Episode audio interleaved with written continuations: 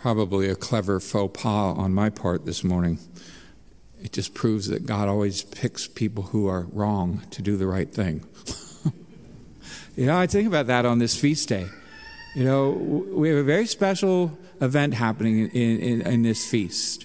You know, Mary chosen beforehand, Mary chosen at the very moment of her own conception in the womb of her mother Anne to be a special chosen vessel for God to use as the mother for, his, for himself as he's born among us. Now, all of us, if we listen to that second reading this morning, the letter of St. Paul to the Ephesians, Paul uses the word chosen a lot. And we don't sometimes realize that that includes us. You know, Mary had a very special, prevenient grace poured out upon her a grace that you and I rarely will ever see. We see it. This morning I was thinking, when are we sinless? Think about that. We are sinless. We are sinless every time we walk out of that confessional. I absolve you from your sins. All sins are forgiven at that moment. And we're pure, we're new, we're ready to start. But what do we do? We choose to go sin again. And so we're only sinless for a little while, usually from the time we get to the door to the pew. you know, not too often do we become sin, sinless. But here we are, we have this, this, this, this chosenness, and, and, and, and, and we come before uh, Mary today on this very special day for her, who brings us to Jesus over and over again so that we might enjoy the things that were given to her. You know, you think about our own mothers. They all gave us, in addition to the gift of life, how many times did our mothers just sacrifice for us? You know, the last cookie, piece of pie the last or whatever, how many times they, they, they just sacrifice many, many times for us. And, and Mary does the same, but Mary does it in a way that, that gives us an example. We all want to be chosen, and God chooses us. But we look to Mary for very special ways of how can we be chosen. Well, first, uh, I always look at it, you know, he says, Hail Mary, full of grace full of the Holy Spirit, full of God's choicest blessings. That's us. Full of grace at our baptism, filled with grace at our baptism, filled with the gifts of the Holy Spirit at our confirmations, filled with the goodness of God, the fullness of God every time we, we, we receive Him in the Eucharist. We're chosen and filled with grace.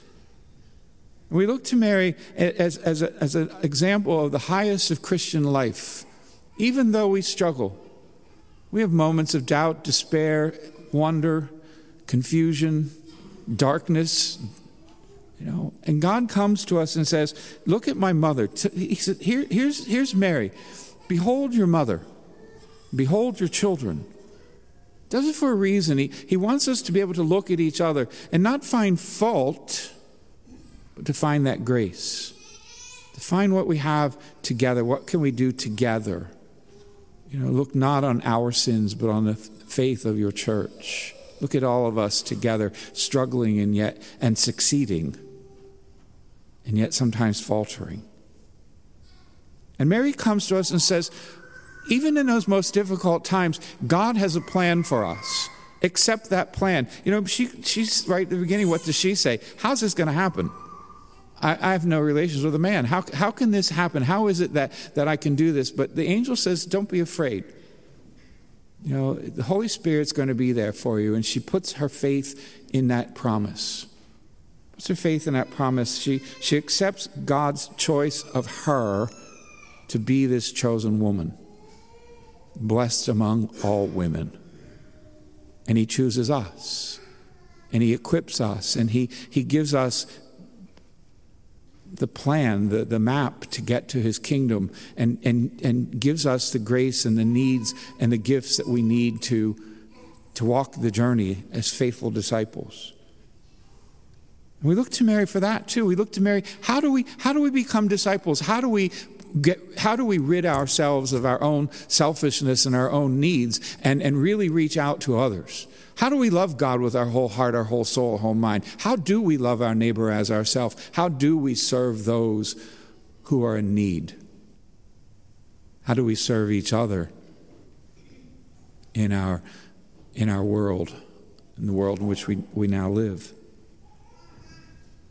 Mary tells us to deepen our faith, to really put our hope and stand firmly on that promise of God because God's promise is never unfulfilled.